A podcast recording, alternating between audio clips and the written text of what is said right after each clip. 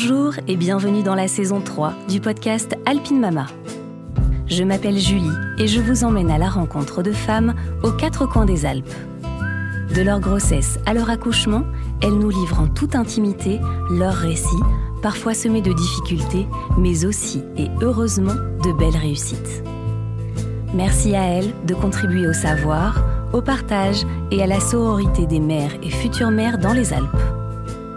J'espère que ces écoutes vous donneront l'espoir, le courage et l'aide que j'aurais aimé avoir. Plongez avec moi dans le récit de leur maternité.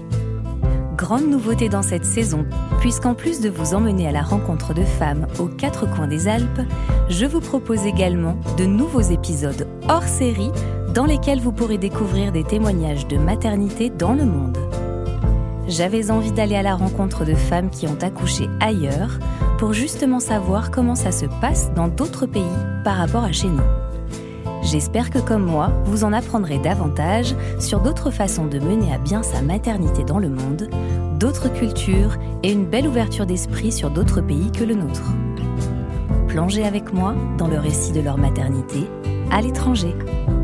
Aujourd'hui, je reçois Jeanne, maman d'un petit garçon de 3 ans et demi et hôte de Basilic Podcast, le podcast pour mener à bien une transition écologique à travers de belles initiatives.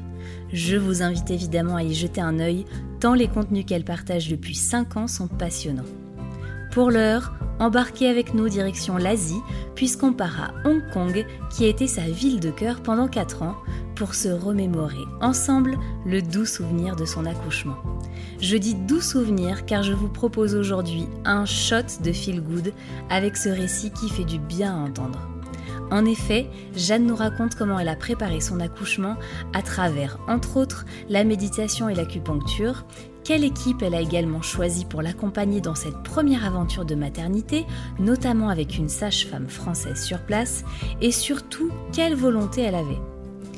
Bercée par une douce confiance mais déterminée à s'informer sur tous les pans, Jeanne a accouché dans le cadre hongkongais d'un hôpital public, mais toujours avec ses propres convictions. Plongez dans ce récit d'accouchement feel good à Hong Kong. Bonne écoute. Bonjour Jeanne. Salut Julie. Merci beaucoup d'avoir accepté mon invitation au micro d'Alpine Mama. Je suis très contente de te recevoir et surtout à mon micro et que tu me reçoives chez toi. Merci beaucoup. Merci à toi de m'avoir proposé de participer euh, à cet épisode. Tu m'envoies ravie.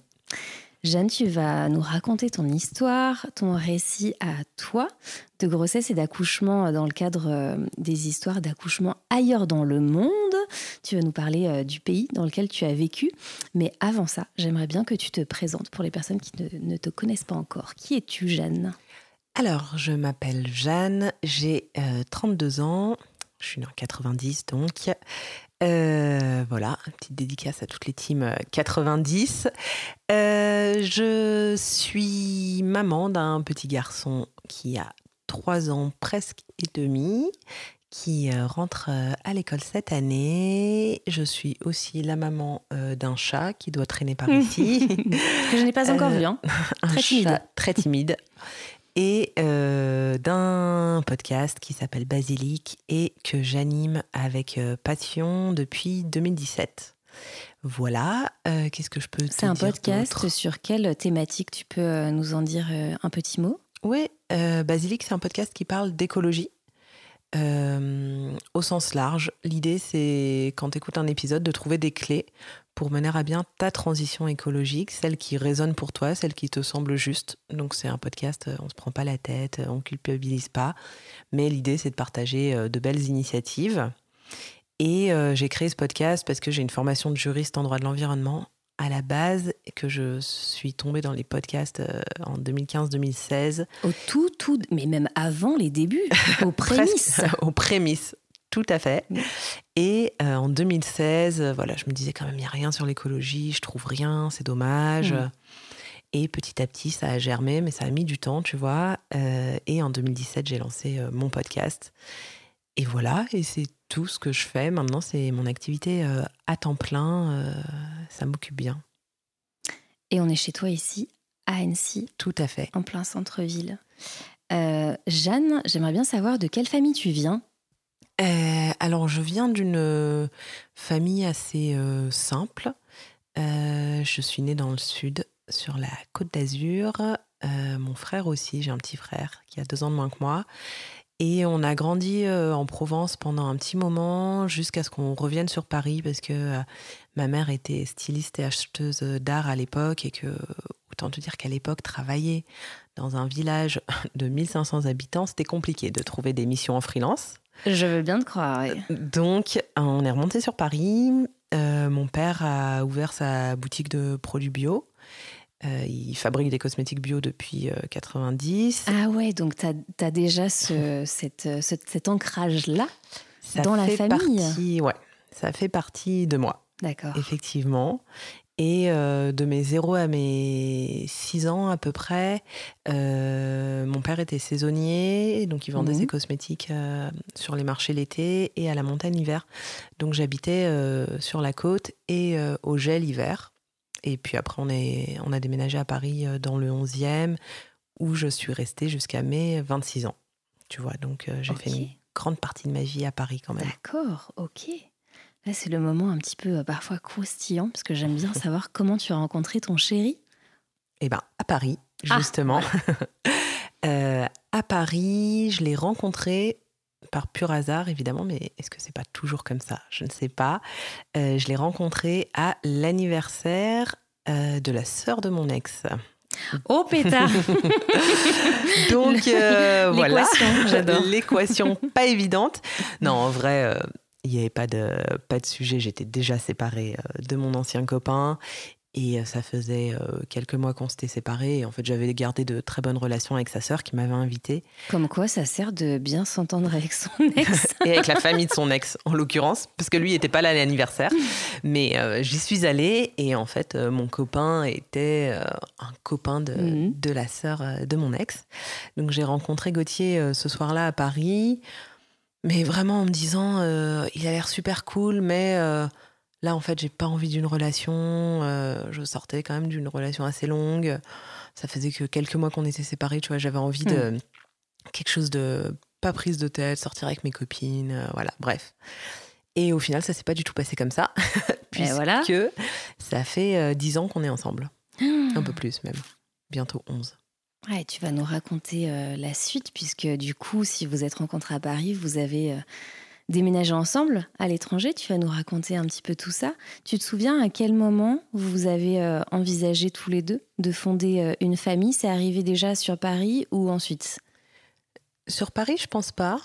Euh, sur Paris, on était dans une relation assez insouciante, assez légère. On était ensemble, bien sûr, mais les débuts. Voilà, c'était les débuts.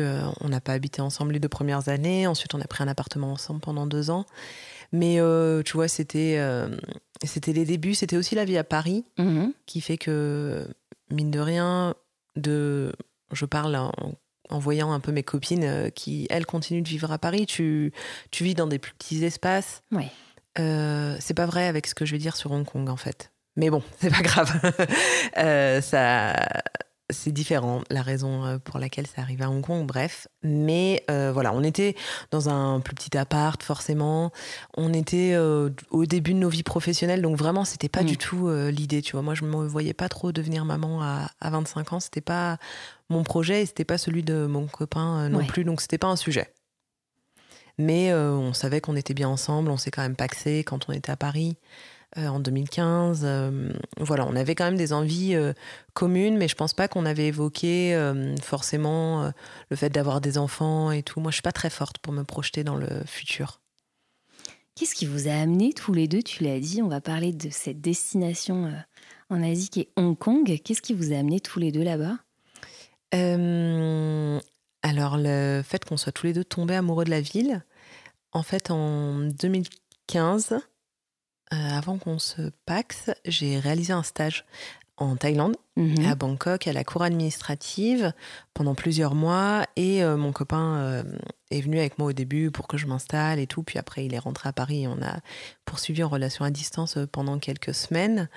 Et en fait, quand il m'a rendu visite à Bangkok, on est allé voir un ami qui vivait à Hong Kong. On a passé quelques jours là-bas, c'était très chouette. moi, je suis tombée amoureuse de la ville. Mm. Certainement plus moi que lui dans un premier temps. je me souviens très bien avoir pris un ascenseur qui, voilà, où on avait une vue sur toute la ville pour monter dans un bar qui devait être au 25e étage ou 30e ou je ne sais quoi, comme c'est si commun à Hong Kong, et de dire à mon mec, en fait, c'est là que je veux vivre. C'est là que je suis moi et que je suis heureuse et épanouie. Je le sentais alors que ça faisait 48 heures que j'étais dans la ville, tu vois. Mais ah c'était, c'était chez moi, quoi. Il n'y avait pas de doute. Ok. Et, et, je lui ai dit, écoute, moi, je, je veux venir vivre à Hong Kong, c'est sûr. Et euh, on a pas mal discuté avec l'ami qui nous hébergeait, qui lui vivait à Hong Kong depuis quelques temps, euh, qui, il se trouve, bosse dans le même secteur d'activité que mon copain, mhm. à savoir la construction, qui lui a dit non mais ici tu peux trouver du boulot, il n'y a pas de problème et tout. Bon voilà, puis on n'en a pas vraiment euh, reparlé, on est rentré en France, je suis rentrée en France après mon stage en Thaïlande, et je dirais qu'en on s'est paxé en, en octobre 2015 et en décembre 2015, janvier 2016, on s'est dit ok, il faut qu'on retourne à Hong Kong, il faut qu'on aille y vivre, il euh, n'y a pas le choix. Donc on s'est renseigné et on a découvert qu'on pouvait faire le Working Holiday Visa, comme tu peux faire en Australie, mais que tu pouvais le faire pour Hong Kong. D'accord. Euh, sauf que la condition pour obtenir ce visa, l'une des conditions, c'était d'avoir moins de 30 ans. Et en 2016, mon copain, il avait 29 ans. Donc il nous restait un an, tout pile, pour déménager et valider le Working Holiday Visa, puisque tu peux le valider jusqu'à la veille de tes 30 ans. ok. Donc on s'est dit en janvier 2016, ok, c'est maintenant. Euh, c'est maintenant, faut hmm. postuler maintenant, parce que en fait, euh, si on le fait plus tard, ce sera trop tard et on pourra pas y aller. Et Hong Kong, c'est quand même une ville où il n'est pas facile euh, de forcément trouver du travail quand on est en France. En tout cas, basé en France, c'est pas évident de trouver euh, du travail sur Hong Kong. On se disait que ce serait quand même mieux. Et puis voilà, nous, dans notre idée, on partait pour un an en fait. D'accord. Donc, ah. euh, on a eu la réponse en, mars, je crois. Et c'était bon, on était acceptés tous les deux pour faire un, un PVT là-bas. Et donc, on a déménagé toutes nos affaires en avril 2016, on avait déjà euh, prévenu nos boss euh, et envisagé de quitter nos boulots. Donc dès qu'on a eu la réponse, ça a pu se faire assez euh, rapidement. Donc vous la débarquez à Hong Kong, ouais. tous les deux. Voilà, avec toutes nos affaires entreposées dans le garage de mes beaux-parents, parce que vraiment on partait pour un an. Mhm. Donc pour te dire, j'avais même gardé tu vois, des, je sais pas, euh, un blush euh, ou ce genre de choses, des trucs de maquillage, des vernis, en me disant, dans un an, ce sera encore bon, il n'y a pas de problème. Ouais, t'es resté combien de temps? On est resté quatre ans. Voilà. Donc, euh, je suis rentrée, j'ai dû jeter un paquet de choses. Mm. on a quand même emmené notre chat, même si c'était pour un an, parce que je me voyais pas du tout la laisser à quelqu'un d'autre. c'était pas juste pour moi de la laisser. Donc, elle a pris l'avion, un peu après nous, mais elle a pris l'avion et elle nous a rejoint à Hong Kong. Et voilà, on a débarqué chez cette amie mhm. qu'on avait, euh, chez qui on avait déjà logé l'année d'avant. Et euh, petit à petit, on a euh, trouvé un appart. mon mec a trouvé un boulot entre le moment où on a eu le PVT et le moment où on a déménagé à Hong Kong. Donc lui a commencé à bosser assez rapidement. Et puis c'était lancé, quoi. Ah ouais, c'était parti. Donc c'est plutôt là-bas que vous avez eu euh, l'envie tous les deux de fonder une famille, du coup. Ouais. Pas dans votre pays de naissance, du coup, mais à l'étranger. C'est hyper intéressant. Et c'est très te surprenant. là-bas pour ça? je me... Exactement. Je me sentais vraiment à l'aise. C'est très surprenant parce qu'au début, quand on est arrivé à Hong Kong, les deux premières années, je disais non mais le jour où on aura envie d'avoir un enfant, on rentrera. Je me sens pas mm. d'avoir un enfant loin de ma famille, loin de mes repères, etc. Et aujourd'hui, c'est l'inverse. Je n'arrive pas à m'imaginer avoir un enfant en France, en fait. C'est, vu que je l'ai pas vécu, ouais. Euh, j'arrive pas à me projeter. Et en fait, je me, on se sentait tellement bien à Hong Kong qu'on s'est dit, mais pourquoi pas, pourquoi pas ici? On sera bien. Et je pense que ce qui a joué aussi, c'est que à Hong Kong, on était entouré de beaucoup de gens qui avaient déjà des enfants. D'accord. Et donc des copines avec qui j'ai pu partager, euh, discuter, échanger. Hmm. Elles m'ont fait part de leur accouchement, elles m'ont rassurée. Hmm. Et voilà. Et donc, tu vois, petit à petit aussi, ça m'a mise à l'aise, je pense. Comment ça s'est passé justement, ce, début déjà d'envie d'avoir un enfant tous les deux? Quel, euh, Comment ça s'est passé, quoi, ces, ces premières étapes? Euh, Écoute, ça s'est passé assez naturellement. Euh, moi, je prenais plus euh, la pilule depuis plusieurs euh, mois, peut-être même années, au moins plusieurs, ouais, peut-être un an ou deux, pour d'autres raisons, des raisons de santé. Et en fait, quand on a décidé, on s'est dit, oh là, ce serait chouette d'avoir un enfant. Vraiment, on s'est réveillé. J'ai l'impression qu'on s'est réveillé un matin en se disant, ah mais là, tiens, maintenant, on pourrait faire un enfant, ce serait trop cool. À l'époque, on vivait dans 35 mètres carrés à Hong Kong, donc largement plus petit que notre appart euh, parisien, euh, avec 35 euh, mètres carrés hongkongais, c'est-à-dire que dedans, tu as quand même trois pièces. Hmm. T'imagines la taille des pièces. Dans notre chambre, il y avait juste la fenêtre, notre lit, that's it, rien d'autre, une porte. Donc voilà, et on s'est dit, ah ouais, mais ce serait trop cool d'avoir un enfant, pourquoi pas, et tout. Donc on s'est lancé un peu comme ça. Au final, ça n'a pas marché tout de suite mais on s'est pas euh, mis la pression non plus. Enfin, tu vois, moi, j'étais pas là à faire des tests euh, à tous les cycles, je traquais pas mon cycle. Enfin, bon, c'était très euh, ah freestyle, détente. Ouais. Mm. Vraiment, on se disait, ça viendra quand ça viendra. Et en fait, c'est arrivé, je suis tombée enceinte quand on a, deux mois après qu'on ait déménagé dans un appartement un peu plus grand. D'accord. donc je pense aussi que c'était un signe, en fait, tu vois, on n'était sûrement pas au bon endroit. Euh, et je suis tombée enceinte le soir de notre crémaillère, donc c'est très drôle, parce que ça nous fait un, drôle de souvenir. Mais, euh, mais voilà, et en fait, je pense que le fait d'avoir été dans cet appartement qui était euh, plus grand, qui marquait aussi une deuxième étape de notre vie à Hong Kong, le premier, c'était. on avait débarqué là avec nos valises. Eh exactement. On y est resté deux ans quand même, mm. tu vois, mais le deuxième, voilà, on était installé dans notre mm. vie à Hong Kong, on était bien. On s'était marié à Hong Kong aussi, euh, alors vraiment juste un mariage avec les potes, euh, pas, pas la famille, etc. Juste euh, pour, pour des histoires de visa principalement, parce que ça ressemblait beaucoup à notre Pax en fait, la fête qu'on a organisée. Donc c'était pas, on l'a même pas fait reconnaître en France. D'accord. Donc on n'est pas marié encore en France, mais justement pour se laisser cette possibilité, si on le souhaite un jour, de se marier ici. Et, et voilà, et en fait c'est tout est arrivé assez euh, naturellement et, quand je suis tombée euh, enceinte, c'était euh, c'était c'était facile. J'avais l'impression d'avoir toutes les cartes en main. mon copain avait commencé un nouveau boulot juste au même moment. Enfin, voilà, tu vois, je sais pas, des fois, tu as l'impression que toutes les planètes sont alignées. bien alignées. Et c'était le cas. Et comment elle s'est passée, cette grossesse, alors? Écoute, merveilleusement bien. C'était très facile. Euh, il y a une petite appréhension au début. Parce qu'à Hong Kong, euh, il y a deux types d'hôpitaux, hein, comme en France, euh, des mhm. hôpitaux publics et des hôpitaux privés. Et quand je suis tombée enceinte, avec mon copain, on a fait des recherches, etc. Nous, on avait tout dans notre entourage. On avait des copines qui avaient accouché dans le public et d'autres dans le privé. D'accord. Il y avait vraiment tout. On avait une assurance euh, santé, mais on n'avait pas de contrat d'expatrié. Nous, à Hong Kong, on avait des contrats locaux. Donc, euh, je ne sais plus exactement les montants, mais je crois que l'assurance euh, santé avec laquelle j'étais couverte, qui était via le travail de mon copain, couvrait l'accouchement jusqu'à hauteur de 8 ou 9 000 euros, mm-hmm. ce qui est déjà pas mal. Mais un accouchement à l'hôpital privé, ça peut coûter entre 10, 15, 20 000 selon les besoins si tu prends ou pas la péri, euh, si ton enfant a la jaunisse ou pas, bon bah vite, tu rajoutes 1500, 2000 euros. Et là, on s'est dit, attends, euh, c'est-à-dire que potentiellement, on sort de l'hôpital hmm. et il faut qu'on paye 5 euh, ou 6 000 euros. Ça, c'est déjà une notion dont on n'a pas idée en fait quand on est en France, étant donné qu'on a ce système de sécurité sociale hmm. où beaucoup beaucoup de choses sont prises en charge, en tout cas une grande majorité quand on accouche, sauf si on veut partir dans un établissement privé.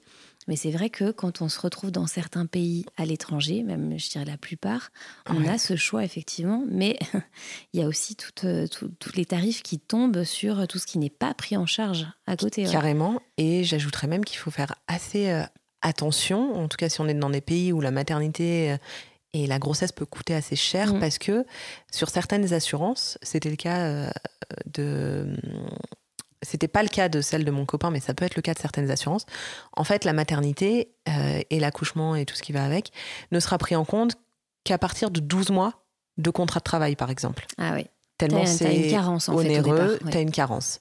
Donc il faut aussi faire attention. Mm. Euh, là, c'est plus pour euh, les femmes qui nous écoutent euh, et qui viennent d'arriver mm. dans un pays qui ont un fort souhait de tomber enceinte. Mm. Faites bien attention parce que vite, ça peut être des, certaines sommes assez importantes. Hein. C'est clair, c'est clair. moi, j'ai des copines, leur accouchement leur a coûté 15 ou 20 000 euros. Hein. C'est pas une petite somme.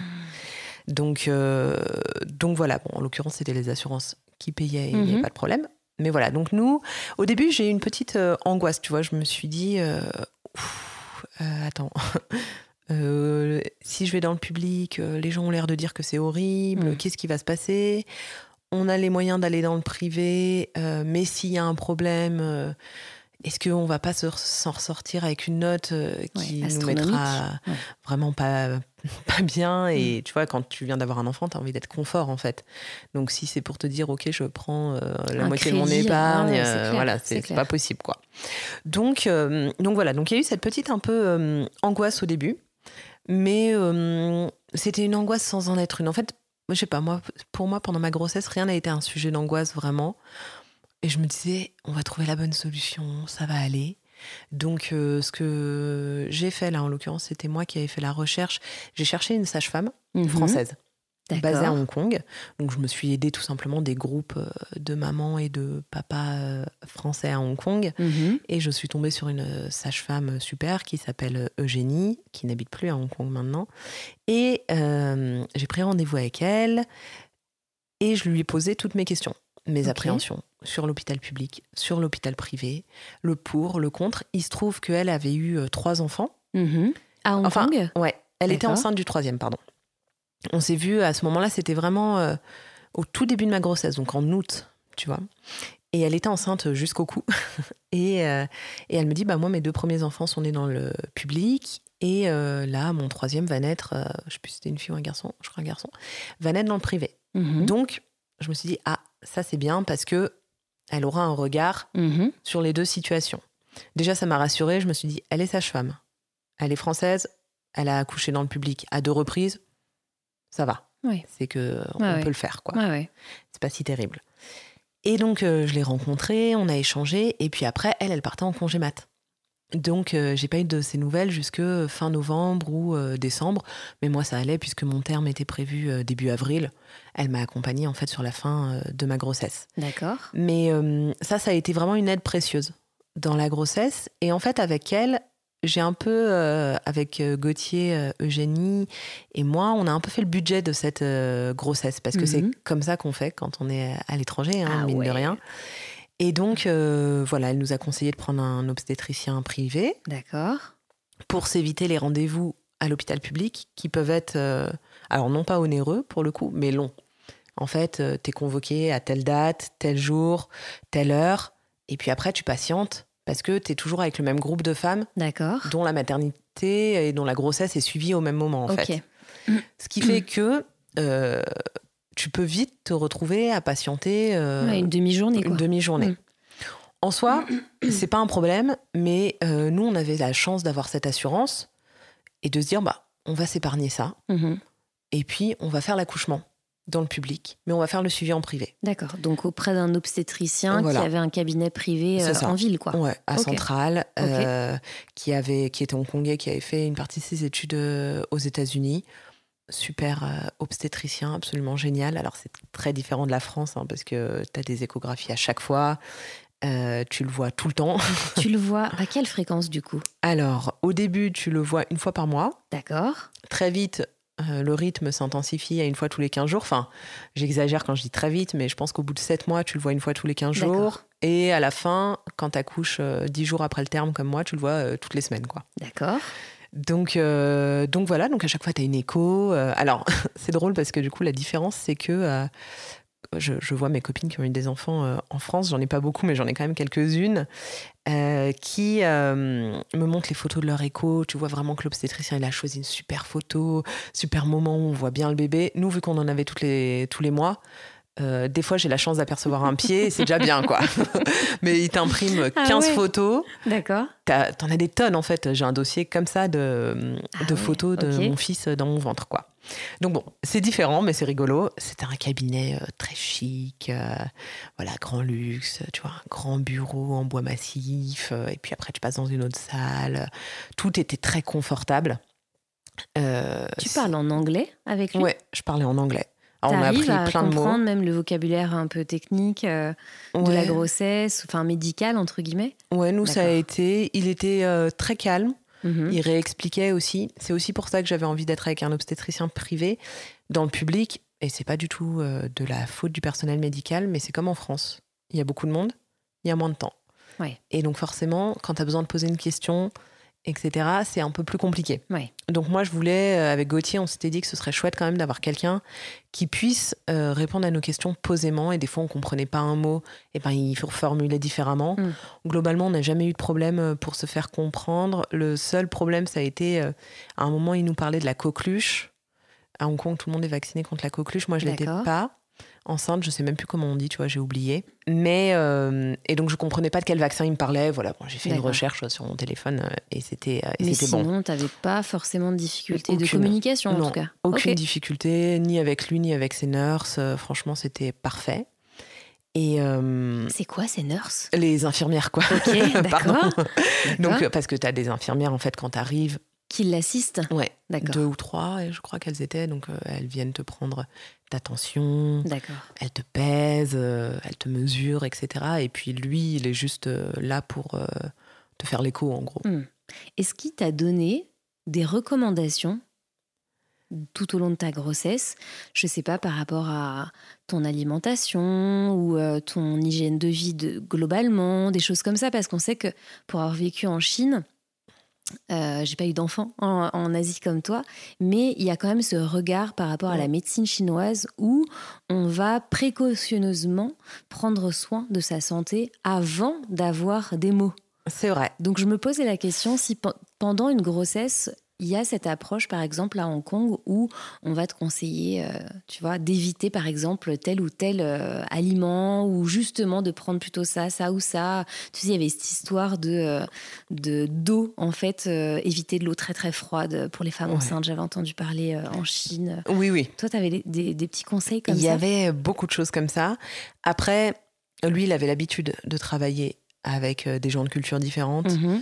euh, notamment des expatriés, mais pas que. Et donc, il était, il m'a partagé quelques euh, conseils de ce type-là, mais il était assez sur la réserve parce qu'il n'arrêtait pas de nous dire, mais je sais que vous en France vous faites ça ou Mm, ça, etc. Donc, il avait quand même un regard assez, euh, finalement, assez large Ouais, sur la situation quoi. et Mm. international. Après, il y avait quand même pas mal de petits trucs comme ça. Effectivement, pas boire d'eau froide. Mais de toute façon, moi, j'en buvais pas parce que euh, je suis une euh, grande addicte de l'eau chaude. Donc, euh, voilà, de- depuis que j'étais arrivée à Hong Kong, en fait, je bois des verres d'eau chaude tout le temps. Donc, ça, c'était pas trop compliqué. Il y avait une histoire aussi de pas manger de légumes blancs, je crois. Donc, genre le chou, etc. Dingue, ok. Enfin, tu vois, des petits trucs Ouais. comme ça et tu dis genre, ah bon? Après, avec le fromage, la viande et tout, ils sont un peu plus stricts que moi je l'étais, clairement. Enfin, eux, euh, les fromages, c'est compliqué d'une manière générale. oui. Euh, moi, j'ai quand même mangé euh, du comté, parce que je considérais quand même que les pâtes cuites, euh, bah, le lait, il était plus cru, hein, techniquement, il était cuit. Donc, tu vois, j'ai été assez souple sur certaines choses, là où eux étaient assez rigides. Mais après, pendant ma grossesse, on est allé au Japon Mhm. En vacances. Et euh, au Japon, euh, ils comprenaient pas dans les restaurants quand je disais je suis enceinte, je vais pas manger de poisson cru. Ils étaient surpris en fait. Parce Ouais. que eux, euh, il y a plein de poissons. Ça dépend les espèces de poissons. Mais les femmes enceintes, elles peuvent continuer à manger certains poissons crus. Ouais, c'est la, c'est la base de leur alimentation. C'est ça. Donc, euh, ils étaient un peu en mode ah, faut adapter le menu là, Mm. mais euh, ok. Donc voilà, donc ça c'était euh, assez rigolo. Mais après, il n'était pas, euh, il était pas forcément branché médecine chinoise. Ouais, tradit, mais j'ai consulté mon acupunctrice. Mhm. pendant ma grossesse. Je me suis bien évidemment rendue dans des épiceries chinoises, euh, un peu façon herboristerie, Ouais. euh, qui te donnent des, euh, des petits remèdes, etc. Et il se trouve que ma sage-femme, ça faisait 10 ans qu'elle vivait à Hong Kong. Donc même si elle était française, elle avait eu beaucoup de conseils Mm. de la part de consoeurs euh, hongkongaises. Ouais. Euh, donc c'est vrai qu'elle m'a partagé quelques petites astuces.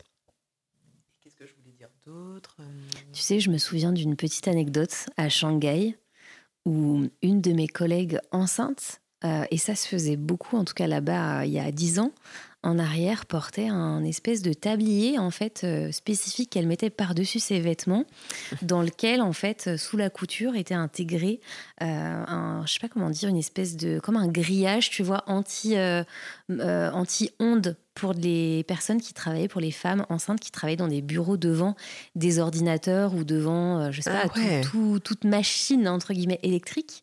Et c'était hyper fréquent là-bas que toutes les femmes enceintes portaient ce, cette espèce d'habit, tu vois, par-dessus leurs habits pour se protéger euh, Incroyable. le ventre. J'ai jamais Dingue. vu ça euh, T'as jamais vu ça Hong à. Hong Kong? Après, C'est Je- différent, hein, Ouais. de toute façon, ouais. Hong Kong est deux- différent. pays différents, euh, en tout cas deux nations différentes. Mm. Et euh, je pense qu'il y a. À Hong Kong, il y a une forte emprise de la médecine chinoise traditionnelle, c'est très important. Mais comme ça a été aussi euh, très occidentalisé, c'est vraiment un brassage de ces Ouais. cultures euh, Très différentes. international, Mm. ouais. Ok. Hein, Comment se passe la suite de cette grossesse? Eh bien, écoute, euh, donc là, on en était au tout euh, début. Je suis rentrée en France pendant trois semaines en septembre D'accord. pour euh, le boulot et des vacances. Euh, mon copain, lui, il était resté euh, à Hong Kong, enfin, en l'occurrence, il était au Canada pour le travail, Mhm. mais euh, il était resté, donc on a été séparés un peu au début, mais ça a été, voilà, moi j'ai pu l'annoncer aussi de vive voix euh, à ma famille, à mes copines, etc. Ensuite, la grossesse a suivi son chemin euh, progressivement. Alors j'étais très frustrée parce que euh, mon ventre ne sortait pas du tout. Et jusqu'à assez tard, ça se voyait pas beaucoup que j'étais enceinte. Et dès que je disais ah je suis enceinte de 4-5 mois, les gens disaient ah bon ah j'aurais dit beaucoup moins. Donc j'étais vachement frustrée. Ou 6 mois même, tu vois, et j'étais vachement frustrée de ça. Je me disais oh c'est dommage quand même et tout. Je vais en profiter que quelques temps. Mais bon, c'est comme ça, c'est la vie. Euh, ça s'est très bien passé. J'ai continué mes cours de pilates. Évidemment, j'ai choisi euh, des cours de pilates adaptés à la grossesse. J'ai continué à travailler. J'ai vraiment, j'ai poursuivi mon quotidien euh, de manière euh, assez simple. On avait fait le choix de s'équiper majoritairement en seconde main, parce que ça correspond à notre vision euh, de la vie euh, pour euh, ce bébé. Donc, on a fait, enfin, mon mec a fait un tableau Excel avec tout ce dont on pourrait avoir besoin. Si on avait, ouais, Hyper organisé. très organisé. Si on l'avait trouvé d'occasion ou pas. Euh, parce que aussi, comme notre famille vivait loin, Mhm. ils nous demandaient ce dont on aurait besoin. Ils n'étaient Ouais. pas dans notre quotidien. Donc, il fallait aussi pouvoir les orienter pour s'éviter des cadeaux euh, inutiles, ou Inutile ou en inutilisés. double, ouais. Euh, je ne sais pas si un cadeau peut être vraiment inutile, mais en tout cas inutilisé. Et voilà, on avait envie de quelque chose de, très simple. Donc, euh, on a trouvé un lit euh, cododo sur le bon coin qui n'avait jamais servi. Bah, en fait, comme le. Comme pour mon fils, hein, qui a toujours dormi dans notre lit, mais jamais dans son lit cododo. hein. Le lit cododo a servi à entreposer des langes. Formidable. C'était intéressant comme achat. Euh, voilà, enfin, on a acheté beaucoup, beaucoup de choses sur le Bon Coin. Mm. C'était très facile. Euh, ou Facebook Marketplace, etc. C'était très facile, plus facile qu'en France, je trouve, pour différentes raisons. Beaucoup de familles d'expatriés qui s'en vont, D'accord. qui quittent Hong Kong, donc qui cèdent et bradent leurs affaires. Mm. Euh, beaucoup aussi de. Enfin, Hong Kong, c'est une petite, euh, un petit territoire, donc proximité très proche. Euh, le plus grand déplacement que tu puisses faire, c'est peut-être une heure. Mhm. Euh, donc facile aussi de trouver des gens qui euh, te vendent quelque chose. Tu vois, il y a 7 millions Ouais. d'habitants sur un territoire très restreint. Ouais. Forcément, ça maximise les chances de trouver ce que tu recherches. Moi, j'avais beaucoup lu, mais même avant ma grossesse, beaucoup de bouquins de Maria Mon- Montessori notamment. En fait, à l'époque, mes parents, ils voulaient nous mettre, euh, mon frère et moi, en école Montessori. Mhm. Mais euh, c'était loin de là où on habitait, euh, dans le 11e. Et, euh, et c'était assez onéreux, donc euh, il l'avait pas fait finalement. Mais voilà, ça a fait partie quand même de, de mon éducation. Ça a été des sujets qui ont été évoqués. J'ai pas découvert Maria Montessori il y a cinq ans quand je me suis Mhm. dit que j'avais envie d'avoir un enfant. Et donc j'avais déjà lu plusieurs de ses bouquins. Euh, J'ai lu pas mal de bouquins, plus que mon mec, sur le sujet de la parentalité. C'est un sujet qui m'intéressait. Ça m'intéressait aussi d'essayer de déconstruire certaines choses pour faire différemment. Mhm. Euh, non pas que j'ai été traumatisée petite ou violentée ou quoi que ce soit, mais ça m'intéressait de voir comment, quel schéma différent on pouvait proposer euh, à notre fils. Donc euh, voilà, j'ai pas mal lu.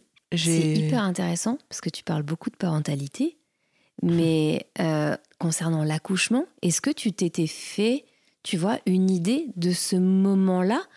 T'as beaucoup préparé par euh, ça j'ai l'impression que vous étiez bien confiants tous les deux sur, sur le, Mmh. le- comment vous alliez l'accueillir, avec euh, quel matériel, euh, etc. Mais l'accouchement, tu avais déjà une, une idée en tête de ce qui t'attendait Tu sais, euh, est-ce que euh, on parle aussi de péridurale là-bas? Est-ce que Ouais. on a aussi cette histoire d'accouchement par voie basse ou césarienne? Ou bien il y a une façon de faire qui est assez générale, on va dire, à Hong Kong? Comment ça se passe généralement?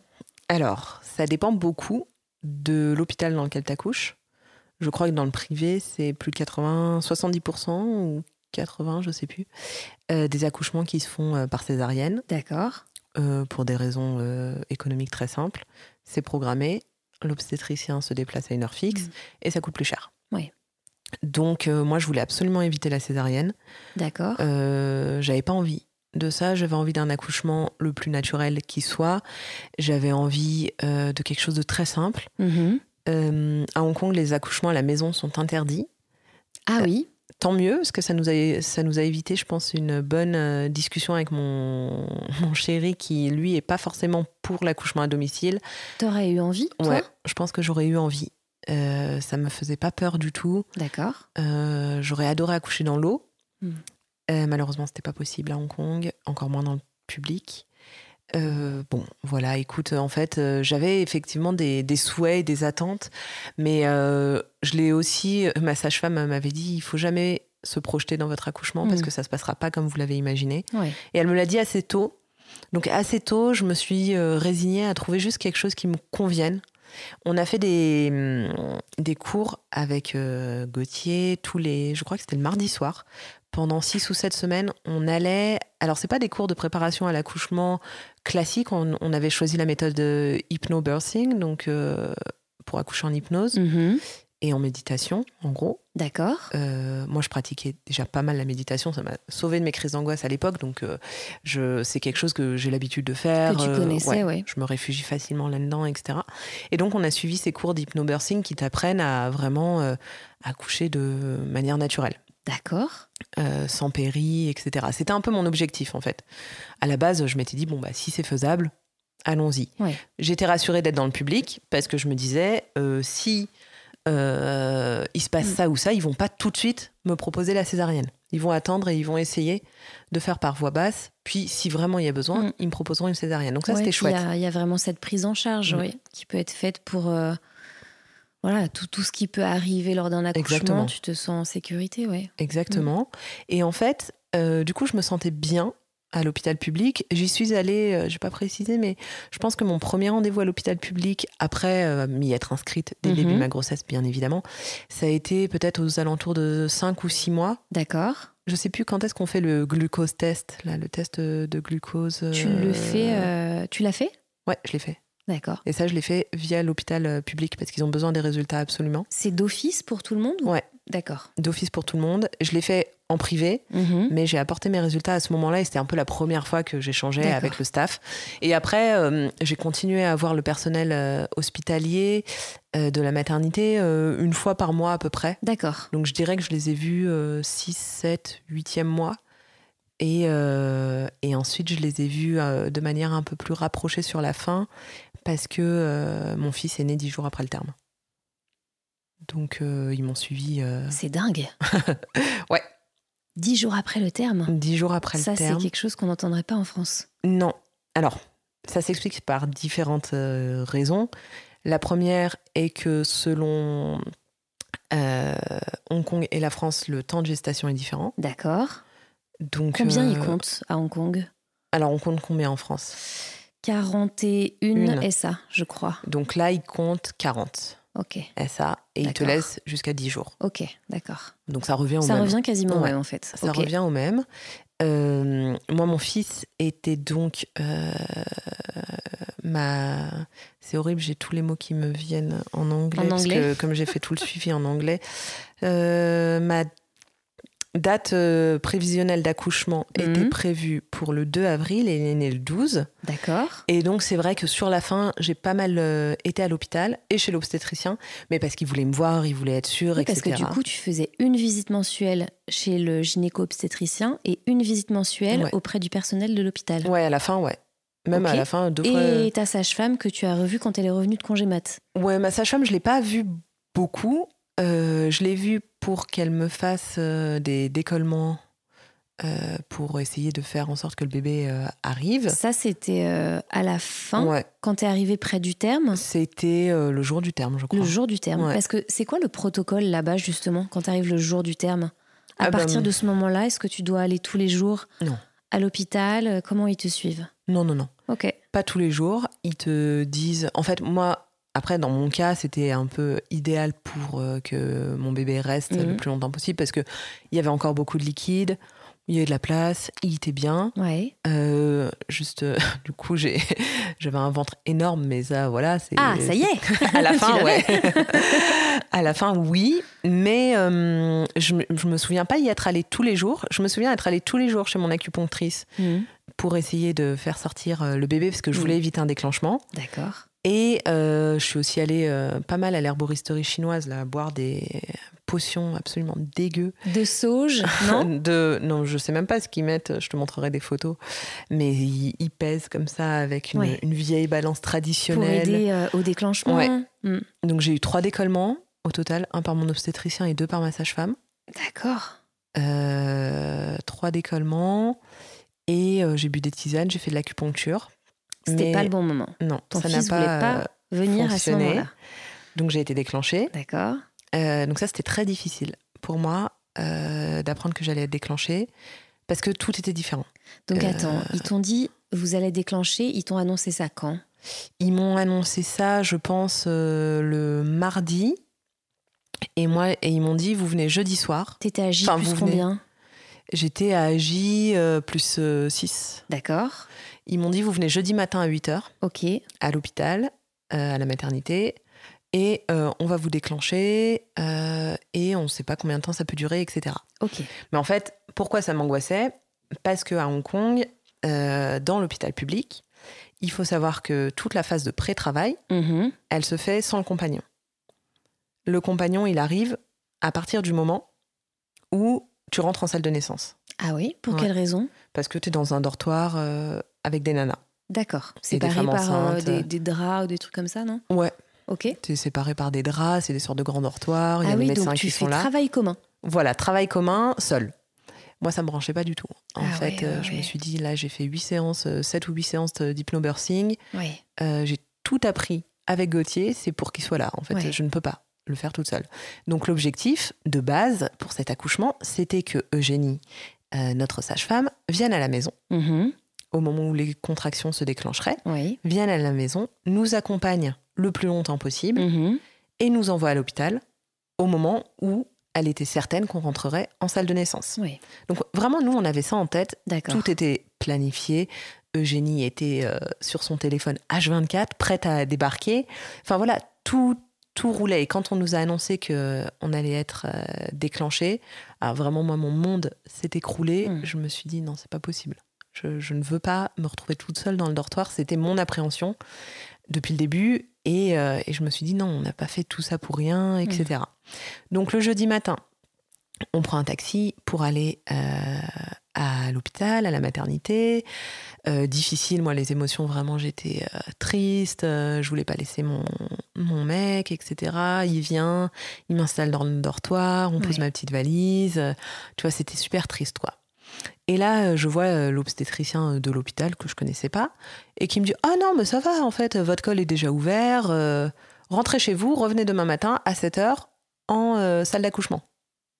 Génial. Donc, moi, j'étais trop contente.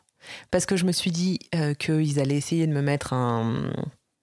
Une perfusion. une- non, avant ça, ils font une pilule, tu sais, dans le vagin, là. Qui. qui... Le tampon? Ouais, une sorte de tampon Le tampon qui. euh, qui favorise. déclenchement. Voilà. Mm. Et donc, je me suis dit, ah, ils vont me mettre ça. Et, donc... et en fait, à Hong Kong, s'ils te mettent ça, tu dois rester à l'hôpital. D'accord. Tu sais pas, tu rentres chez toi et tout. Et en fait, non. Il m'a dit, pas besoin, revenez demain, on vous fera la perf et on accouche euh, demain. D'accord. Donc, super. Euh, donc, moi, j'étais Oui, trop parce que contente. finalement, si ton col était ouvert, c'est qu'en fait, le travail euh, commençait. Mais j'avais zéro contraction. Ouais. Ok. Mais j'étais super contente. euh, tu reviens donc, le euh, lendemain Je ressors de l'hôpital. En plus, mes parents, qui sont séparés depuis très longtemps, euh, mais étaient là tous les deux à Hong Mm. Kong depuis une bonne petite semaine. Euh, avant ce rendez-vous à l'hôpital, j'étais allée euh, aux courses euh, équestres avec eux et tout. Enfin voilà, on avait bien rigolé. J'ai fait des randos. J'ai pas arrêté de faire des randos, même trois jours avant l'accouchement, pour essayer de Ah que ouais mon bébé il sorte. Oh, j'étais T'es courageuse parce que le temps en plus là-bas est hyper. Ouais, mais j'étais vraiment hyper, hyper en forme. Juste lourde, mais très en forme. Donc, du coup, j'en profitais. Tu vois, j'étais avec mon père qui n'était pas venu à Hong Kong depuis 30 ans à peu près. Donc, on se baladait, je faisais la touriste, c'était cool. Et donc, le vendredi matin, cette fois-ci, on prend les affaires, Mhm. mais on savait que on savait pas dans combien de temps, mais on savait qu'à la fin de la journée ou potentiellement le lendemain, Mhm. on serait avec notre bébé. Donc ça, c'était cool. Et donc, on était beaucoup plus serein. On est arrivé, on s'est installé en salle de naissance. Ils m'ont mis la perf. Je savais que déclenchement, ça voulait dire péridurale parce que les contractions allaient être beaucoup plus intenses, beaucoup plus rapidement. Ouais. Euh, c'était pas grave, j'étais prête à, à l'accepter. Donc voilà, ils m'ont mis la perf. Et après, là, c'est un peu euh, nébuleux. Je me souviens, je me souviens que c'était euh, c'était long, puisqu'on est quand même arrivé à 8h et j'ai accouché à 19h16. D'accord. Donc ça fait quand même une bonne petite partie euh, de la journée. À fait. Et, euh, mais ça s'est très bien passé. Les contractions sont arrivées. euh, ils ont appelé. euh, L'anesthésiste pour la péridurale. Mhm. Euh, L'équipe était super sympa. Je me souviens même plus de la tête des, des infirmières, tellement j'étais en fait dans ma méditation. J'ai passé ma journée à faire des ohms comme Mhm. ça, avec Gauthier qui me tenait la main et à lui dire Non, mais euh, va chercher ça. Non, va pas chercher ça. Pourquoi tu me lâches la main Parce que voilà, la, la fin a été assez euh, éprouvante. J'étais fatiguée en fait, parce que t'as pas le droit de boire ni manger. Ouais. Euh, encore moins quand t'as la perf à Hong Kong et ils blaguent pas du tout. Mm. Donc c'est pas. J'ai des copines qui ont été déclenchées en France, elles m'ont dit qu'elles avaient réussi à boire un petit peu et tout. Mm. Moi, c'était no way quoi. Niet. Donc euh, j'étais en fait assoiffée, vraiment. Euh, j'ai accouché. Le premier truc que j'ai dit, c'est est-ce qu'on pourrait me donner de l'eau en fait? Tu m'étonnes après Parce que je n'en ouais. peux plus. Ouais. Et moi, je bois énormément d'eau tous les jours, donc c'était très compliqué. J'avais faim aussi. et voilà, et en fait, euh, tout s'est super bien passé. Euh, notre fils est, est arrivé. Euh, C'était un bon, bon petit bébé de 3 kg 6 quand même. Donc, tu vois, un bon petit morceau. Et tout s'est vraiment super, super bien passé. Les, les sages-femmes ont cru que j'avais été déchirée, etc. Et donc, elles ont appelé pour qu'on me recouse, mais finalement, c'était rien du tout. Mhm. Et euh, là commençaient les deux jours les plus euh, étranges euh, de notre vie, parce que on le savait hein, avant d'accoucher dans le public, mais euh, la maman s'en va toute seule avec le bébé, et le papa vient le lendemain, mais ils ont que trois heures de visite. Ah ouais. Donc euh, c'est très différent de la France, Euh, mais on était prêt à ça. Euh, donc Donc moi, tu as trois, trois jours de séjour, entre guillemets, dans le- cet hôpital public. alors en fait non, je suis pas restée trois jours. D'accord. Mais généralement, c'est ça ou c'est moins c'est moins. D'accord. C'est moins. C'est en moyenne 48 heures, je pense. D'accord. Euh, donc, c'est pas le- du tout euh, comme la France. Ah ouais, mais donc là, le papa, il doit partir euh, quelque temps après l'accouchement? Alors, ils nous ont laissé, euh, tu vois, on a accouché à 19h16 euh, et mon copain, il est rentré à la maison, il devait être 22h30 ou 23h. Il a retrouvé mes parents en fait pour aller euh, dîner, mes parents qui n'en pouvaient plus, qui se disaient mais c'est pas possible, il s'est passé quelque chose. Parce qu'il a envoyé un petit peu des textos, mais voilà, c'est pas, pas- t'es pas sur ton téléphone quoi. Donc euh, donc voilà, il est parti et, euh, et là moi j'ai euh, enchaîné, je pense, euh, donc j'avais pas dormi hein, évidemment quand euh, on accouche, on dort pas en même temps, et j'ai enchaîné jusqu'au dimanche midi sans quasiment dormir parce que euh, tu te retrouves avec un nourrisson Ah oui. dans un bassinet. Alors moi, je savais que je voulais faire du pot à pot, je savais que je voulais allaiter. À Hong Kong, l'avantage, c'est que si tu veux allaiter, c'est très cool.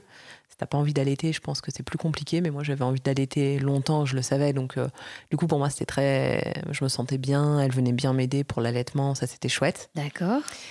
Euh, et voilà, et donc j'arrive euh, dans... J'allais dire dans ma chambre, mais pas du tout, dans le dortoir.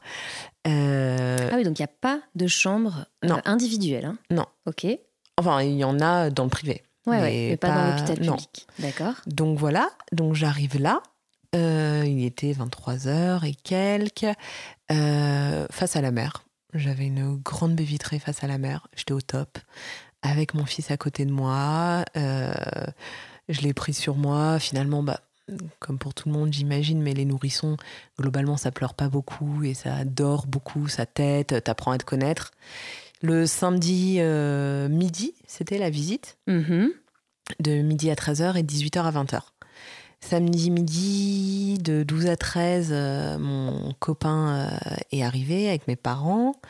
Euh, t'as le droit qu'à une seule personne qui vient en même temps parce que sinon, t'imagines dans le Ouais, dortoir, c'est la sûr. foire, quoi. Bien sûr. Euh, donc le papa a fait du pot à pot avec notre fils.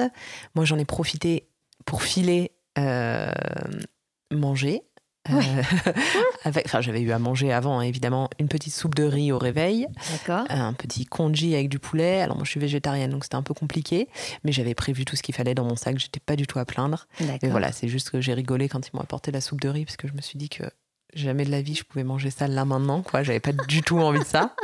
Mais bon. Et euh... désolée, elle On a un invité verre. sur la table qui boit dans le verre qui, de me- Julie. qui boit mon eau. Comment je vais faire, moi? Et, euh, et donc voilà, donc c'était assez euh, particulier. Au final, c'était très fatigant parce que j'osais pas dormir. Je gardais mon fils contre moi, je voulais pas trop le remettre dans son bassinet. Euh, J'apprenais l'allaitement, j'étais toute seule et en même temps, c'est passé très vite. Enfin, je Mm. sais pas vraiment comment, comment expliquer, tu vois. C'était, c'était euh, intense. Donc j'ai mangé, ma maman euh, m'avait acheté euh, des trucs à manger, j'ai mangé avec elle et mon père euh, juste devant l'entrée de la maternité. Ensuite, je suis retournée avec mon bébé. À 18h, mon copain est revenu tout seul cette fois-ci. Euh, donc là, on était samedi, Ouais. 18h, notre fils avait 24 heures. Euh, pareil, le papa a fait du pot à pot pendant deux heures, on a discuté et tout. Et euh, en fait, ils avaient besoin de tests d'urine, je crois, du bébé D'accord. pour euh, te laisser sortir. Ils font des tests d'urine et une prise de sang au bébé. D'accord. C'est pas du tout comme la France. Ils leur font faire des tests euh, auditifs aussi. Oui, pédiatrique Enfin, en ouais, c'est assez différent. Mhm. Donc voilà, moi, nous, on avait dit non pour le bain. J'avais pas du tout envie euh, qu'ils qu'ils le baignent, etc. Mhm. Je voyais pas trop l'intérêt. Mais il y a des tests que j'avais pas le droit de refuser. D'accord. Mais ça aurait été pareil dans le privé. hein. Ça, il aurait fallu que j'accouche dans un autre euh, pays si je voulais faire différemment. Donc euh, voilà, ils lui ont fait le test auditif. Ils me disent euh, oui, non, ça va pas du tout. il entend rien. faudra revenir faire un test. Faudra le mettre à jeun et le Le mettre un- à jeun? Ouais, et lui donner un sédatif. Oh Je dis, pétard. non. Je leur dis oui, oui, d'accord. Sur le coup, je dis oui, oui, d'accord. Mais ça, c'est la radicalité de l'hôpital public hongkongais. Toujours comme ça. Euh, c'est pas dans les règles, et ben du coup, c'est extrême, et voilà. Bon. euh, Sur le coup, je me fais du souci, je me dis le maître jeun, ils sont malades, euh, je vais pas lui donner un sédatif. euh, et puis après, je me dis, écoute, Jeanne, on va trouver une solution. Mm. S'il faut, tu iras faire le test dans le privé, ce sera peut-être Mm. différent. Bref, je Affaire me stresse suivre, pas, j'envoie un Mm. message à ma sage-femme qui me dit, vous inquiétez pas, mes deux enfants ont jamais réussi le test, vous le ferez dans le privé, tout va bien se passer. Voilà. Donc, euh, du coup, j'étais assez rassurée. Et moi, je leur dis, bon, bah, quand est-ce que je m'en vais, en fait? Parce que je suis bien avec vous, mais moi, j'aimerais rentrer chez moi.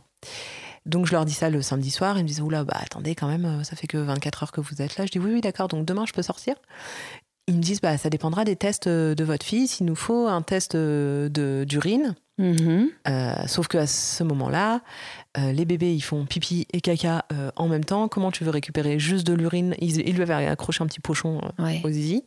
Comment tu veux récupérer ça? Donc la première fois, ça fonctionne pas parce qu'il y avait tout les selles du début en plus qui sont vraiment sympathiques, hein, que mon Ouais. mec n'a pas connu du coup parce que Ouais. les premiers changements les- de couche, c'était pour moi.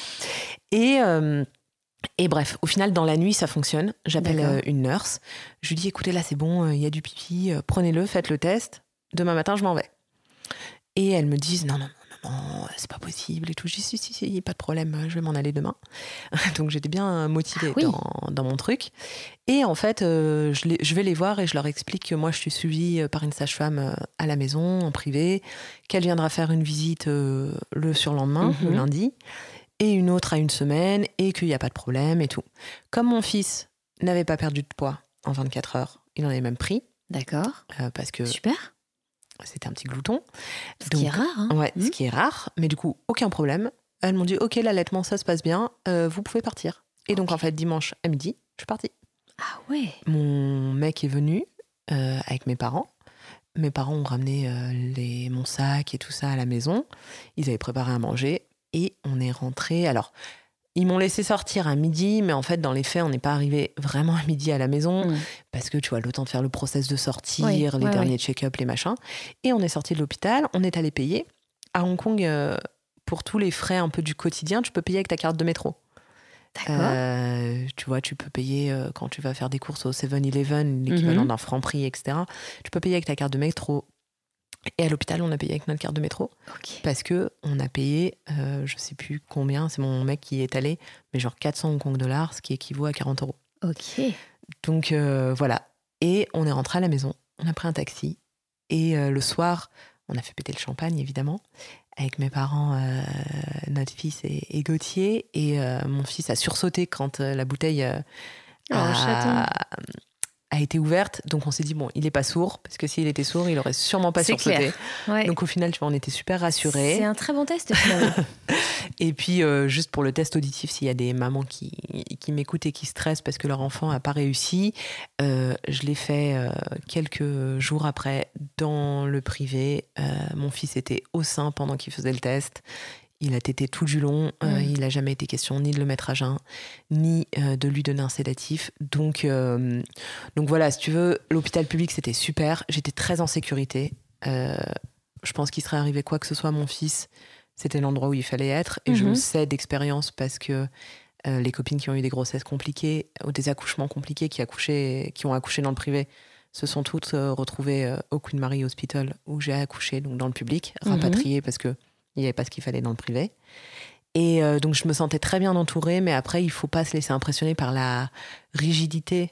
Ouais, mais de toi, la tu savais ce que tu voulais aussi. C'est ça. Donc, ça, tu t'es resté euh, Il faut être bien, info- bien ouais. informé. droite dans tes bottes, quoi, par rapport à ça. Mais en même temps, quand tu décides de faire un enfant à l'étranger, est-ce que tu peux vraiment ne pas être bien informé T'es- Tu parles pas la langue, t'es pas dans ton pays, tu te laisses pas porter de la même façon. T'es obligé de te renseigner. Donc c'était, si tu veux, pour moi, c'était une évidence de bien d'être bien informé. Après, je pense qu'il y a certaines euh, femmes ou certaines familles ou certains couples qui euh, peut-être se renseignent moins bien et pour lesquels l'expérience peut être plus traumatique. Donc, euh, Et je me posais une question par rapport à ce dortoir. Je sais Mm. même pas si on peut appeler ça comme ça, puisque ça doit pas beaucoup dormir non plus. Mais tu étais parmi d'autres femmes à ce moment-là. Est-ce que c'était que des femmes qui venaient d'accoucher comme toi? Ouais. Ou il y en avait qui étaient euh, en pré-travail, par Non. exemple que des femmes qui Ils- venaient d'accoucher. ils séparaient bien. Pré-travail, elles sont un peu plus loin, D'accord. mais elles sont pas loin. Ok. Donc c'est pas facile euh, pour celles qui sont en pré-travail parce qu'elles voient les mamans Elles avec leur bébé, et- etc. Mais euh, en fait, étrangement, j'ai trouvé ça assez silencieux Ah ouais? Parce que tu sais, les nourrissons, ils pleurent, mais tout de suite tu les mets Mm. au sein ou tu leur fais un câlin. C'est c'est pas. euh, en fait, ils sont encore un peu euh, Ah vrai, c'est vrai. de l'accouchement, tu Ouais. vois. C'est pas comme quand tu es à la maison une semaine après, ou même quelques temps après où tu as des décharges nocturnes, Mm. etc. Donc, au final, c'était pas. euh, ouais, c'était assez calme. J'ai discuté avec personne. En même Ouais, temps, je suis je me restée. demandais, euh, si tu avais échangé avec d'autres mamans ou si vous étiez quand même dans votre cocon, On est dans notre chacune, bulle. tu vois. on est dans notre bulle, on se voit même pas en fait, Ouais, parce ouais, que tu tires le rideau. Et, euh, et puis moi, je suis restée. J'ai pas calculé le nombre d'heures, mais quoi, 36 heures peut-être. J'ai pas vraiment eu le temps de faire la conversation. Ouais, ouais, bien sûr. Euh, je sais que quand j'ai voulu prendre une douche, parce que pour moi, le lendemain, matin, juste après mon accouchement, j'avais très envie de me doucher. Mhm. Euh, et elles, en fait, euh, les hongkongaises et les chinoises, elles se douchent pas. Tu sais, il y a le Ouais. mois d'or. Ouais. Pendant euh, un mois. euh, 30 à 40 jours, je ouais. sais plus si c'est 30 ou 40 tu jours. restes là-bas. Ouais. alité et euh, tu as quelqu'un à la maison qui te prépare des soupes, qui s'occupe de ton bébé, qui te l'amène quand il doit téter, etc. Très différent. Et donc, elle, elle se douche pas. Donc, les douches bah, étaient vides, bien évidemment, j'étais Ouais. la seule. Et euh, très propre, c'était parfait. Mhm. Mais euh, les infirmières, elles me disaient non mais là vous allez pas vous lever et allez vous doucher quand même. Euh, vous pouvez pas vous mettre debout pour l'instant et tout. Je dis ah si si je peux en fait parce que j'avais une péridurale euh, assez légère même pendant la péri, pendant l'accouchement je pouvais bouger mes jambes, tu vois. Ah oui, Ouais. d'accord. T'avais senti? Ouais, j'ai demandé en fait à avoir la dose la plus minimale. D'accord. Donc du coup je pouvais euh, bouger mes jambes euh, à ma guise donc j'étais pas euh, endolorie. Hmm. Et le lendemain, euh, il m'avait mis un, une perf euh, pour l'urine, je sais plus pourquoi. Bref, j'avais une perf, mais ils me l'ont enlevé le matin et donc j'ai pu aller prendre ma douche. Mais voilà, tu vois, c'était un peu euh, ah bon, mais là vous allez prendre votre douche. euh, Et mon fils venait de s'endormir et j'avais dit à l'infirmière j'en ai pour cinq minutes. Est-ce que vous pouvez le garder? Et bien évidemment qu'elle l'a gardé, Mm. elle le met dans la nurserie, il y a pas de problème. Mais j'étais à la fois très mal de le laisser cinq minutes et en même temps j'avais tellement besoin de cette douche Ouais. euh, qui m'a fait le plus grand bien et je suis revenue euh, requinquée. Tu sais, je lui faisais faire du pot à pot, mais j'avais l'impression d'être euh, toute collante, sale et j'avais envie Mm. de, de me sentir Mm. moi-même, quoi.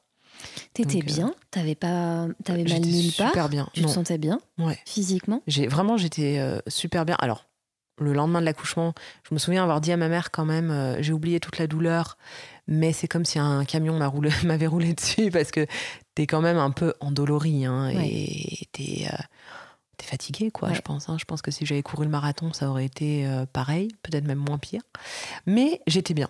Je me levais, euh, je faisais mes trucs, euh, tu vois, je me levais tout le temps pour aller chercher mes snacks, euh, Mm. pour, enfin, j'étais pas du tout, euh, voilà. Et j'avais juste demandé à l'infirmière qu'elle m'aide pour emmailloter mon bébé D'accord. parce que je savais pas bien le faire.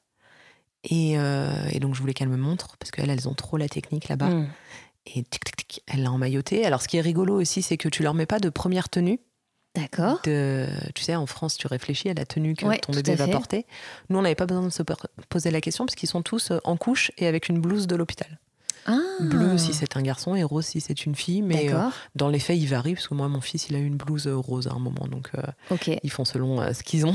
Et quand tu disais dans le bassinet, c'est comme un petit, c'est comme le- les petits lits, tu vois, en hauteur sur roulette Ouais. qu'on voit dans sont- les cliniques ou dans les hôpitaux, c'est pareil. C'est ça. Ok. Et il dort à côté de toi. Donc tu as la largeur d'un lit, 90, le bassinet et le rideau. D'accord. C'est tout. Pas plus d'espace que ça.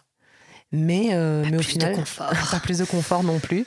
Mais c'est ton cocon. Ok. C'est très différent. Évidemment, euh, mes copines qui ont accouché euh, dans l'hôpital euh, privé, je suis allée leur rendre visite. Mm. J'en ai plusieurs qui ont accouché là-bas. Tu as une carte avec des menus, tu vois. Ouais. Tu choisis tes. T'es pas sur les mêmes standings. tu choisis ton Mm. repas et tout. Mais euh, si c'était à refaire, je referais Mm. exactement la même chose. Je ne changerais rien. Si possible, je ne serais pas déclenchée. Ouais. Et je ferais l'accouchement à la maison avec la sage-femme et puis au dernier moment euh, Ouais. avec euh, mon copain en salle de naissance. Mais, euh, mais c'était parfait, en fait, cet équilibre Mm. euh, accompagnement privé, accompagnement public. Et tu vois, mes appréhensions du début ont très vite été dissipées. Ouais. Parce qu'une fois que tu sais que tu es bien prise en main Mm. par une équipe de professionnels, que ce soit la sage-femme, l'obstétricien, mais aussi l'hôpital, où je me sentais vachement en sécurité. Mm. Et ben du coup, t'es es zen. Ouais, et encore une fois, tu, euh, ça revient souvent, mais c'est marrant, tu as choisi toi aussi ta team. Mm. Tu as choisi les, les professionnels qui allaient t'entourer, avec qui tu te sentais bien, avec qui tu étais en confiance, ceux qui te t'appelaient, te parlaient. euh, Et c'est toi, en fait, qui as choisi Mm. ce, ce parcours-là de cette façon-là. Complètement. Bah, dans la team, il y avait donc mon obstétricien, ma sage-femme. Euh, bon, mon compagnon, mais il compte pas dans la team. Il est, euh, on, on ne fait qu'un dans ces cas-là. Il y avait mon masseur que j'allais voir beaucoup, beaucoup pour qu'il Mhm. me masse les jambes, pour que. Je pense que ça a aussi contribué au fait que j'ai jamais eu de problème de, de jambes lourdes malgré la chaleur. hein. Il faisait quand même Ah 40 oui. degrés quand j'ai accouché. Ouais. Enfin, 39 ou 38, je sais plus exactement, mais il faisait très chaud. Euh, donc j'allais beaucoup voir mon masseur, j'allais beaucoup voir mon acupunctrice. Mhm. Euh, Il y avait qui d'autre dans cette équipe? Il y avait ma sage-femme, bien évidemment. Et après, le personnel euh, médical, en fait. Et, euh, et c'était vraiment d'avoir cette euh, équipe autour de moi, ça m'a permis d'avoir l'accouchement euh, idéal, je pense, Ouais. vraiment. Après, le soir de mon accouchement, l'équipe a changé juste avant que j'accouche. Euh, mais en fait, c'était pas dérangeant parce que j'étais tellement dans ma méditation que moi, sur ma liste de naissance, enfin, sur mon parcours de naissance, là, Mhm. J'avais noté ne pas me parler, ne pas entrer en communication avec moi, ne rien me dire si vous voulez me parler, adressez-vous à mon copain. Ah ouais, donc tu avais quand même rédigé ce, un petit Ouais. projet naissance Projet finalement. naissance, ouais. D'accord. T'en as un à rédiger, ouais. D'accord, ok. Je l'avais rédigé, mais j'avais mis de surtout pas me parler. Ouais. Pour être dans Donc, ton cocon. Exactement. Donc quand l'équipe a changé, bah, ça m'a pas perturbé plus que ça parce que j'avais pas noué de lien particulier avec telle ou telle personne. Tu as mené ton accouchement, tu avais un personnel autour choisi qui était là en cas de besoin. Mais j'étais, on mais était tous les deux, ton, ouais. T'as fait ton accouchement, Ouais. j'ai envie de te dire, presque toute seule, quoi. Et avec euh, euh, tes envies. Ouais, exactement. Et je suis retombée sur la conversation WhatsApp il y a pas longtemps avec notre sage-femme. Et en fait, mon mec lui disait Oui, elle en est à 5 cm, 8, euh, ça y est, ça arrive. euh, Et elle qui répondait, en fait, eux, ils sont fait aussi euh, ah ouais, une leur, conversation euh, parallèle. c'est clair. Ouais. leur accouchement, tu vois, et leur suivi d'accouchement. Mais, euh, mais oui, au final, ça correspondait à mes attentes dans le Mm. sens où, tu vois, j'aurais peut-être aimé accoucher à la maison. Mm. Et c'était euh, c'était assez proche. Voilà. Chouette, en tout cas, dis donc. Hyper intéressant de savoir Mais comment ça se passe à Hong Kong. Ouais, c'est vraiment top. Et cette sage-femme, elle t'a rendu visite justement après, Ouais. euh, en postpartum, pour euh, prendre soin du bébé, Ouais, de toi aussi? aussi. D'accord. aussi. Elle a checké mes points. Il y en avait qu'un, donc c'était rapide, mais elle a checké. Euh, elle a pris soin du bébé, elle l'a pesé. Donc on est rentré le dimanche, elle est venue le mardi. Et puis elle est revenue le vendredi, puis elle est revenue une semaine après. Elle pesait le bébé, elle lui mesurait euh, le périmètre crânien, elle Mhm. regardait les yeux pour être sûre qu'il n'ait pas la jaunisse, etc. Donc en fait, elle assurait tous les soins Ok, euh, nécessaires. L'hôpital m'a appelé pour savoir. Mhm. Je leur ai Ah oui, transmis. ils t'ont quand même appelé. D'accord. Ouais, t'as tout le suivi en fait Ah oui. euh, derrière qui enchaîne. Normalement, t'es censé retourner à l'hôpital une semaine après, je crois. Je sais Mhm. plus, parce que j'y suis pas allée du coup. Mais avec le carnet de santé et le suivi, ils font, ils commencent le suivi pédiatrique à ce moment-là. D'accord. Non, c'est hyper bien encadré. Mais moi, j'ai sauté cette visite parce que je leur ai dit euh, que ma sage-femme euh, était venue, elle a rédigé un courrier et voilà. Mhm. Mais après, on a encha- enchaîné direct et mon fils a été vacciné là-bas. Il faisait les rendez-vous euh, médicaux là-bas, etc. Ok. Euh, dans le public, le service euh, pédiatrique euh, public, quoi. Et euh, mais oui, elle est venue et c'était bien qu'elle soit là parce que elle m'a aidé avec, la- avec l'allaitement qui s'est compliqué, qui était très facile à la maternité, mais qui s'est Mhm. compliqué par la suite. Elle a été très bon conseil. Puis tu sais, au moment où tu as cette chute d'hormones aussi, et je lui disais mais j'ai tout le temps envie de pleurer, mais juste parce que mon bébé il est tellement beau. Mhm. Et elle me disait c'est normal. Et voilà, et donc elle a été très bon conseil aussi pour ça. Donc c'était chouette. Ouais, t'as quand même fait un super accompagnement en Ouais. pré et post-natal. Hein. Et puis, euh, je, vais- je le dis aussi, j'avais une nounou à la maison Ouais. qui dormait pas chez nous, mais qui travaillait pour nous, qui arrivait un mois avant mon accouchement, D'accord. qui aurait dû arriver que trois semaines avant, enfin même 15 jours, mais vu que Mm. j'ai accouché avec 10 jours euh, après le terme, voilà, on est resté un mois toutes les deux à la fin de ma grossesse, donc on a appris à se connaître. Elle a été Ah très ouais. bon conseil et elle était là le lundi matin. Euh, on a passé le dimanche euh, à la maison euh, tous les trois, puis le soir avec mes parents. Et elle était là le lundi matin euh, à 9h. Ouais, donc parfait pour Et, aider à la logistique, à peut-être elle t'aidait aussi, à- aussi un peu à faire à manger. Ouais, En super. fait, elle faisait tout ce que moi je faisais pas, Ouais, concrètement, ce qu'elle avait le temps de faire sur sa journée de travail, bien évidemment. Mais donc, elle a fait à manger, elle a fait des machines, elle s'est occupée de mon fils, Mm. euh, ce qui fait qu'elle le portait pour qu'il fasse la sieste. Et elle le portait sur le canapé. Et donc, moi, je pouvais faire des siestes, des fois de 2-3 heures, Ah, génial. sans avoir rien à faire. Ouais, et quelle aide trouvant, euh, précieuse. voilà. Elle est restée avec nous jusqu'à ce qu'on rentre en France, Mm. donc pendant un an. Donc Ouais, voilà, ça, c'est vraiment, vraiment précieux. c'était euh, incroyable. Et alors, aujourd'hui, on n'a pas de projet de deuxième enfant. Mais euh, si on en avait un, je ne sais pas si on le fera en France parce que on n'a pas la, même euh, aide et le même soutien. C'est pas le même coût C'est pas le même coût, c'est pas, euh, c'est moins dans les mœurs aussi. Oui, complètement. Euh, à Hong Kong, c'est normal en fait. Comment elle s'appelait? Elle s'appelait Kisline, mais on l'appelait Kiki. C'était ça, Et- ça a un nom, non Ce, ce rôle-là Ah, les... Alors non, à Hong Kong, euh, ils leur donnent pas de nom. En Chine, ils les appellent les aïs. Aïe. Ouais. Mais à Hong Kong, Les non. tantes. Mm. Mm. À Hong Kong, non. Ouais, c'est Après, un modèle qu'on n'a pas ici. On peut avoir l'aide des doulas, Mais c'est pas pareil. Non. C'est quand même euh, très spécifique la doula. euh, Et encore, poste, enfin, euh, Après, pour l'accouchement, pour t'aider pour toute cette logistique, t'apporter du soutien, du réconfort, etc. auprès de toi et du bébé, mais c'est encore différent. c'est différent. Mm. Ouais, c'est un peu différent. Après, c'est vrai que la doula, à mon avis, c'est une aide précieuse. Mm. Là, la différence avec Kiki, c'est qu'elle était. on était sur un contrat long terme. Mm. Je l'ai pas embauchée uniquement pour le mois d'or. Ouais. Elle ouais, faisait pas du tout ce la préparation des soupes traditionnelles chinoises et tout. Déjà, moi, ça me gonfle de manger de la soupe. Donc, euh, j'adore les soupes chinoises, mais je me voyais pas du tout en manger nuit et jour. Mm. euh, tu vois, c'était pas mon truc. Et puis, euh, dans le mois d'or, tu as quand même la séparation de la mère et du bébé. Mm. Où le bébé, en fait, il dort avec euh, l'AI ou la personne qui est là. Euh, moi, j'avais pas envie de ça. Moi, Ouais. mon fils, il était euh, collé à moi. Et euh, Kisline, elle le prenait pour les siestes Mm. ou euh, pour le bercer à certains moments. Et ils ont eu une très belle relation pendant un an. Ouais, c'est ce que j'allais euh, dire. C'est quasiment un membre de la famille Ah bah carrément, bon, on s'écrit Ah ouais. très souvent et j'ai qu'une hâte, c'est de retourner la voir à Hong Kong. Mais le Covid a, a mis un peu, nous a mis un peu des bâtons Mm. dans les roues. Mais elle est venue en France en fait avec nous euh, pendant un mois quand on est Ah ouais rentré. D'accord.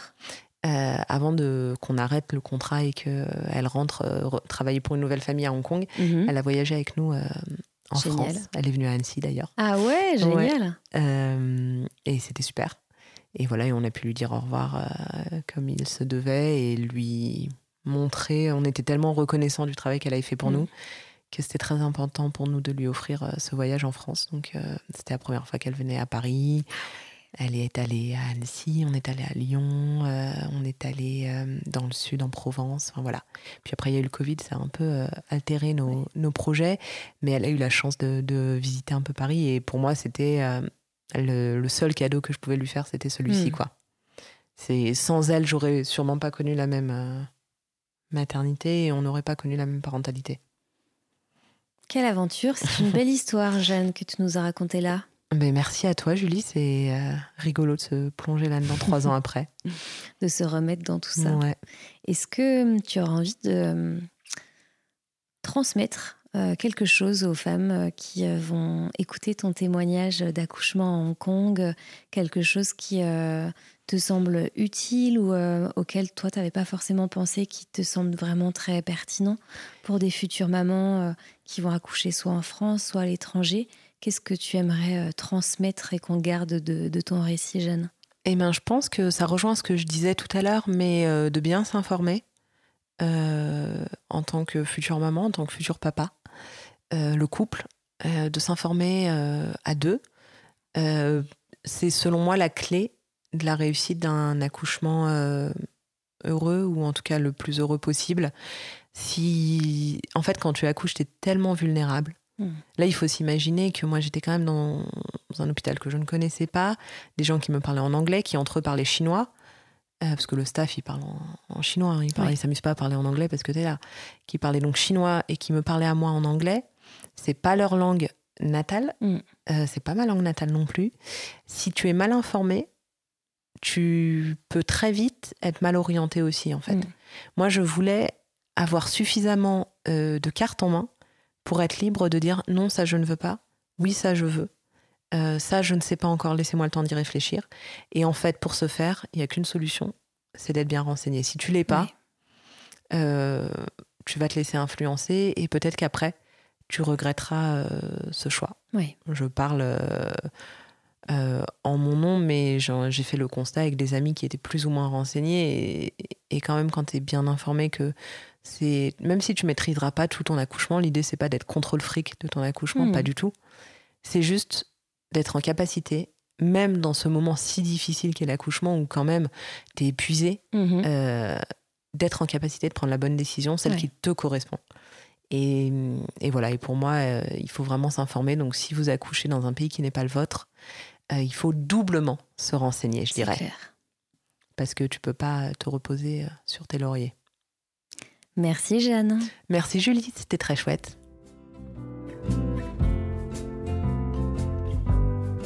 Merci à toi de nous avoir lu une page intime de ta vie et ainsi libéré la parole autour de la maternité.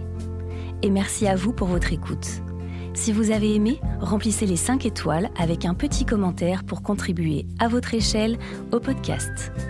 Grande nouveauté cette année. Et si vous vous offriez le souvenir du plus beau jour de votre vie? Enregistrez avec moi votre propre récit d'accouchement.